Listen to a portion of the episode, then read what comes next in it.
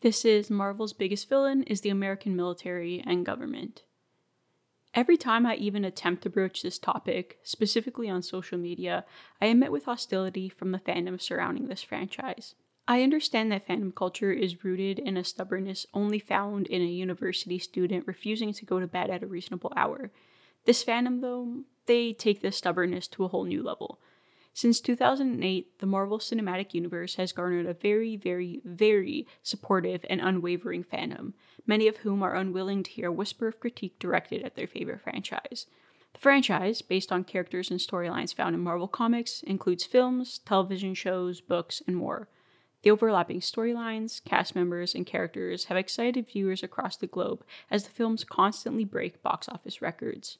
Honestly, now might be a good time to clarify that I don't necessarily hate the franchise. That might be too strong a statement. If I were to put it in Facebook terms, it's it's complicated.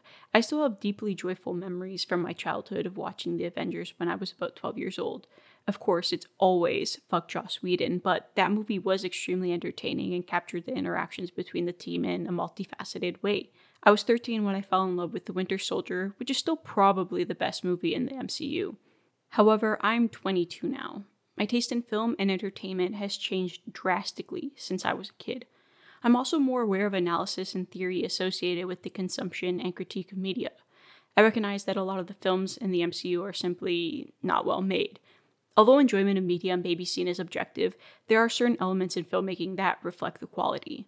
If you watched Thor Love and Thunder, as I unfortunately did, you might not have realized just how bad the editing, framing, direction, and screenplay were if you don't watch many movies, and that is okay. Not everyone is going to be attuned to these details. It takes some getting used to and thousands of hours of watching films. That being said, this franchise is no stranger to technical criticism.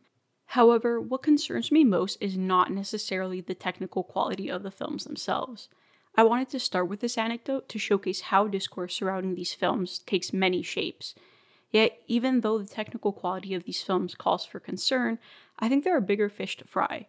What concerns me most is the franchise's representation of the US government and military, or American exceptionalism. It is a tricky topic because fandom culture is very sensitive and often lacks critical thinking skills. It is hard enough to critique the franchise's filmic quality without being bombarded by hordes of superhero nerds telling you to die, let alone mention something with political ramifications. Why is it that discussions surrounding propaganda in the MCU are often disregarded or scoffed at? Well, I believe this is the case because the truth is a hard pill to swallow. Let's begin with 2019's Captain Marvel, directed by Anna Boden and Ryan Fleck. This might be the most vicious example of the MCU's perpetuation of military propaganda. The film is the origin story of Captain Marvel, aka Carol Danvers, who is an ex US Air Force fighter pilot. She's a Kree who, after being exposed to Tesseract energy, has superhuman strength, can project energy, and fly. It was marketed as Disney's ultimate hashtag girl boss movie, as they relied on star Brie Larson's feminism and progressive image to market the film. Larson's activism and Danvers' heroism make it easier for general audiences to ignore how this film often feels simply like an Air Force advertisement. The comparisons to Top Gun are not unwarranted, as the 1986 film boosted naval aviator recruitment by 500% after portraying Navy pilots positively. Hell, there were recruitment stalls at theaters playing Top Gun. You could say that Captain Marvel was specifically designed to boost recruitment for female Air Force pilots. This design worked, as the Air Force saw the highest number of female applicants in five years after the release of the film. It would be unfair to say that this is solely due to Captain Marvel, but it would be a lie to say that it didn't have at least a little influence. In fact, recruitment videos aired before many early theater screenings of the film, and many promotional videos starred Brie Larson interacting with and praising Air Force pilots. Let me make this clear the military directly works with Disney in the production of many MCU projects. Todd Fleming, Chief of the Community and Public Outreach Division at Secretary of the Air Force Public Affairs, confirmed to military pop culture website Task and Purpose that the Air Force did work with Disney and Marvel Studios on Captain Marvel. In the article titled Captain Marvel is the recruiting tool of the Air Force's dreams, I mean, that speaks for itself, doesn't it? Fleming says the film highlighted the importance of the Air Force to our national defense. Despite stating that Captain Marvel was not part of a recruiting strategy, Fleming expects that seeing a strong Air Force heroine would be positively received, which feels like the same thing. So, yes, to work with the military, a film script must be approved by it to make sure that the representations are mostly positive. I like explaining Captain Marvel's representation of the Air Force at the beginning of these discourses because the propaganda almost feels a little too on the nose, a little too obvious, especially when looking at how the behind the scenes videos and images all pointed to a positive, fun, and even quirky outlook at the Air Force. It is worth noting that a lot of elements in Captain Marvel critique the military. There are many MCU projects where the pro military moment is pretty much undone entirely by the end. However, it is hard to take this undoing seriously when Brie Larson is jumping from one fighter jet to the next in a promotional video. Speaking of fighter jets, the military equipment seen in the MCU is provided by the Pentagon free of charge. Well, not really free. American taxpayers are paying to basically have these long military and intelligence ads made. I mean, there's literally an entertainment sector of the Pentagon that directly involves itself with its representation in media. Phil Strub, Pentagon's former deputy director of entertainment media, described his role as seeking out ways to capitalize on innovations in entertainment media to inform the American public about the military and or benefit military recruiting and retention. In 2021's WandaVision, which was the best MCU project until it started acting like an MCU project, I won't get into all that now, featured FBI agent Jimmy Woo, played by Randall Park. In the comics, Woo left the FBI decades ago, begging the question why make him an FBI agent in the MCU? There was also a special thanks to the Department of Defense, aka the Pentagon, at the end of the show. These two inclusions have shed light on not only the military's relationship, but the FBI's relationship to the entertainment industry, specifically to Disney. From its inception, the FBI has meddled in the production of film and television. Its founding director, J. Edgar Hoover, played himself in the 1959 film The FBI Story and forced reshoots on scenes that did not portray the FBI positively.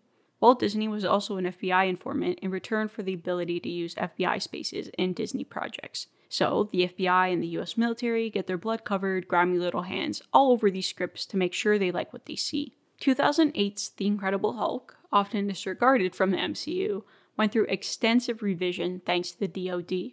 References to Operation Ranch Hand, a military effort of dropping pesticides in Vietnam to starve the Viet Cong, were completely removed, which is no doubt an attempt to hide the atrocities committed by the American military. Tom Secker, a journalist who specializes in the relationship between government institutions and the film industry, found that the Pentagon was allowed to revise the script of 2008's Iron Man in return for Marvel to have access to an Air Force base, an F 22 Raptor fighter jet, and other equipment. This equipment was reportedly worth over $1 billion. Hence, the script revision removed Iron Man being shot down by the Air Force and a joke about military suicide. There is a common trend in MCU films which continue this narrative of changing narratives to fit certain liberal ideals. One noticeable example of this historical revisionism includes the depiction of non segregated military units during World War II in Captain America The First Avenger. However, the changing of certain character backstories in the films is further worrying and telling. In the comics, Tony Stark is first captured by Wong Chu, a Vietnamese commander. Tales of Suspense 39 the issue where Tony Stark was introduced, was released in March 1963, making this first appearance during the Vietnam War. In 2008's Iron Man, however, the setting is changed to Afghanistan to be familiar to contemporary audiences. This change in setting and villain may seem irrelevant to most, but that is because the propaganda on display here is doing its job. Stark's so called heroism and escape from the terrorists represent American military power in the Iraq War. Here, the enemy is faceless, as the film does not interrogate why the Ten Rings, a representation for the Taliban or Al Qaeda, does not merely submit to the American military. American philosopher Judith Butler speaks of the grievable life in their 2009 book, Frames of War, to draw attention to the epistemological problem raised by this issue of framing. The frames through which we apprehend, or indeed fail to apprehend, the lives of others as lost or injured are politically saturated. This can extend to film, as through representation, certain lives are considered ungrievable in films. As stated in Butler's 2004 book Precarious Life, through both a symbolic identification of the face within human and radical effacement, the enemy is dehumanized and thus there is no need to grieve their life. The enemy here, whether named or unnamed, is not worthy of protection and must be killed. This attitude on display permeates in non film, real life settings. So, yes, Stark Industries in the MCU ceases weapons operations, but this seems useless when Stark himself creates a wearable weapon that he can use anytime he wants to blow something, or someone, some ungrievable person, up. This is synonymous with the unregulated nature of American military presence. Sam Wilson, aka Falcon, aka Captain America's origin story, was also changed for MCU adaptation. In his original appearance in Marvel Comics, Sam Wilson was a social worker. In the MCU, he was given you guessed it, a military background. He is written here as a veteran, a former Air Force pararescue man suffering from PTSD. Some argue that this change to Wilson's character makes sense on paper. However, this only makes sense to viewers because of the pervasive military presence and involvement in the development of these films. In the 2021 Disney Plus show the Falcon and the Winter Soldier, Sam Wilson is shown working with the Air Force as he murders terrorists in Libyan airspace, which is a scene almost played for laughs. How the hell did we go from Sam being a social worker to him killing in the name of the USA? The MCU also makes a habit out of villainizing individuals who oppose the oppression imposed by the US. In 2018, Black Panther was a worldwide hit. Its villain, Erik Killmonger, played by Michael B. Jordan, became a polarizing figure. Killmonger attempts to initiate a global black liberation movement by taking over and appropriating the resources of Wakanda. Killmonger's approach to this liberation was met with criticism. However, his attempt to appropriate Wakanda's resources comes from an anti colonial point of view and pedagogy. Considering Wakanda hid its existence and its resources from the world, including those who could have directly been aided by these resources, Killmonger's cause is not without reason. His violent approach to this revolution is critiqued in Black Panther through the film's liberal imperialist lens, as Killmonger becomes a rebellious villain that must be defeated by T'Challa, by the Black Panther. And of course, no MCU movie is complete without some sort of inclusion of American imperial power. So T'Challa enlists the help of CIA agent Everett Ross. As Peter Taylor says in US Empire and the Marvel Moral Universe, Everett Ross's presence is suggestive of the numerous instances throughout the 20th century wherein agents of American imperialism crushed leftist governments or leftist resistance movements in the name of containing communism. Critique of Killmonger's actions forego an acknowledgement of the violent oppression that causes the oppressed to partake in violence as an act of resistance. Taylor also mentions the 2021 television miniseries The Falcon and the Winter Soldier as furthering the American exceptionalism on display in the MCU. Its villain, Karli Morgenthau, leads a group of anti nationalist super soldiers called the Flag Smashers. Their pro refugee, anti border, anti capitalist stance is in direct opposition to the USA's ideals of nationalism and exceptionalism. After Morgenthau's death, Sam Wilson clarifies that Morgenthau and the Flag Smashers were not terrorists and should not be referred to as such. It should be worth noting that Sam Wilson is Captain America by this point, so this declaration means very little coming from someone who stands for everything the Flag Smashers stood against. Some would go as far as to say this American propaganda is connected to ideas of militainment, Defined by Roger Stahl in Militainment Inc., War, Media, and Popular Culture, militainment is state violence translated into an object of pleasurable consumption. In the entertainment world, 9 11 and its post 9 11 consequences became the events that could be sold to the American and international public. In 2007's The Shock Doctrine, Naomi Klein states that disaster capitalism was a product of the post 9 11 narrative that pushed the threat of terrorism and aided in the creation of militainment. Militainment then differs from propaganda, as militainment integrates the citizen into a military entertainment complex. However, I'd argue that this still can lend itself to the perpetuation of propaganda. The liberal fantasy of the military and thus America, presented in the MCU, makes viewers feel like they are part of said fantasy, that they are safe in said fantasy. In 2016's Captain America Civil War, Steve Rogers slash Captain America says the safest hands are still our own. The freedom in which the American military operates is surely embodied through Rogers' words, ignoring the various coercive methods it utilizes and its disregarding of international laws. Steve Rogers suggests total freedom for superheroes to do as they please, much like the military does. Yet viewers are often unable to make this connection. Further, the infamous SHIELD and its endeavors represent what is called a clean war, as it frames violence and control in a palpable manner for viewers. In the MCU, SHIELD's acronym is changed from Strategic Hazard Intervention Espionage Logistics Directorate to Strategic Homeland Intervention Enforcement and Logistics Division. Here, its espionage roots are replaced with a more nationalistic approach to administration. America transformed the comic medium from something fun for the kids into imperial propaganda.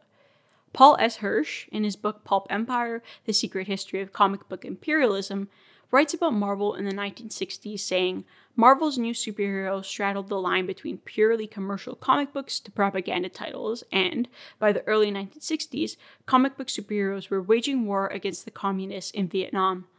The propaganda present in the comics has surely transferred to the films and shows, some arguing that they have become fascism with a liberal aesthetic.